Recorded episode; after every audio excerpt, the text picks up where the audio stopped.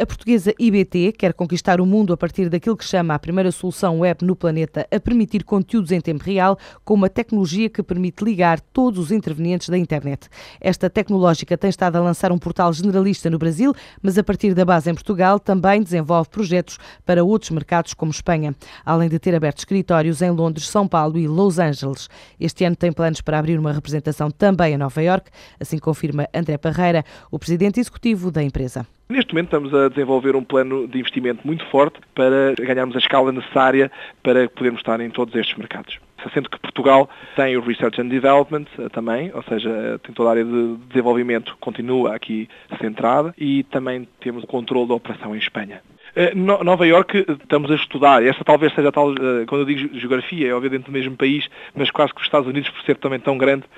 costa oeste e costa oeste, quase pode-se considerar dois escritórios totalmente diferentes. Portanto, a nossa aposta nos Estados Unidos no ano passado foi muito através de um produto que nós temos e de um parceiro que se chama Web Spectator, a aposta não podia ter sido melhor, uh, tendo em conta que os maiores portais americanos já estão a usar a nossa tecnologia, nós já, nos, já estamos a ser a, somos a tecnologia que suporta um, to, todo aquele, uh, toda aquela interação em tempo real um, e, portanto, e isso é um motivo de orgulho, não é? Termos esta tecnologia portuguesa uh, a dar cartas, uh, neste caso no, no, país que é considerado o topo de, da inovação tecnológica. Ainda fresca está também a abertura do escritório no Reino Unido para os negócios no norte da Europa. Agora a ideia é também apostar nas grandes economias ao Oriente. A última aposta todas foi o Reino Unido e para nós Reino Unido é considerado uh, a nossa base para o norte da Europa.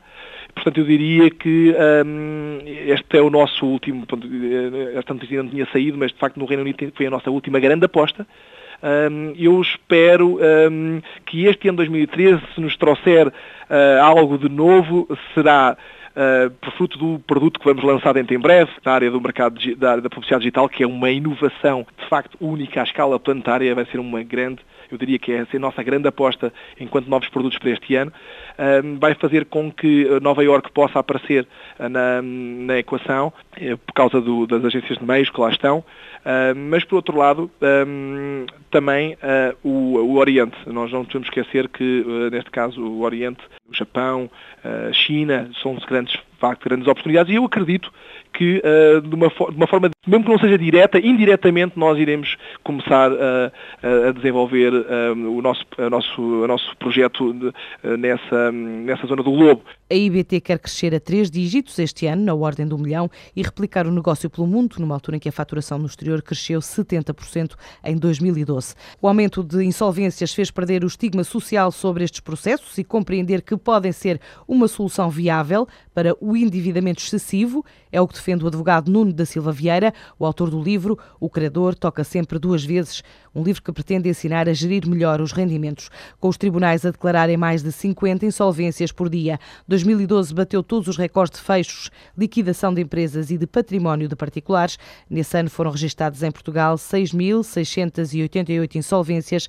mais 41% face a 2011. São números que o especialista considera preocupantes, mas acredita que 2013 não vai ser assim.